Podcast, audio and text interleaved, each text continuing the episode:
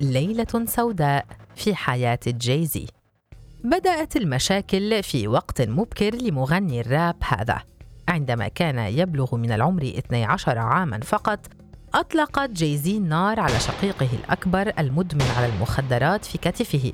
بعد أن سرق شقيقه خاتمه لم يدان جايزي مطلقا بإطلاق النار لكنه اعترف عام 2010 بأنه كان خائفا من أن حياته قد انتهت في تلك المرحلة.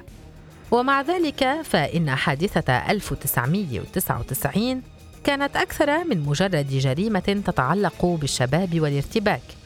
اتهم جايزي بطعن لانس ريفييرا في معدته أثناء مشاجرة خارج ملهى ليلي. أقر مغني الراب بالذنب بارتكاب جنحة وأفلت من السجن لمدة ثلاث سنوات.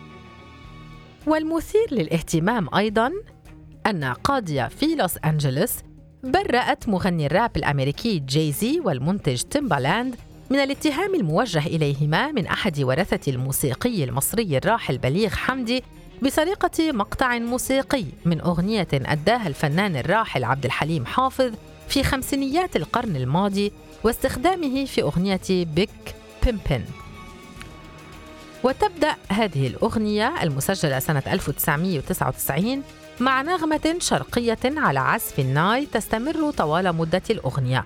أما المقطع الموسيقي الأساسي فقد ألفه بليغ حمدي سنة 1957 لأغنية خسارة خسارة من فيلم فتى أحلامي.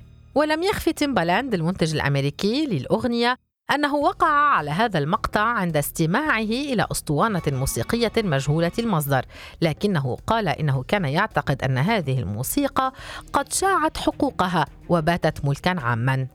وحاولت الأوساط المقربة من المغني الأمريكي جايزي تطويق هذا الجدل سريعا عبر دفع مبلغ 100 ألف دولار سنة 2001 لشركة اي ارابيا للإنتاج الموسيقي صاحبة حقوق توزيع الفيلم وتم تقاسم هذا المبلغ مع ورثة بليغ حمدي الذي توفي سنة 1993 غير أن أسامة فهمي قريب الموسيقار الراحل.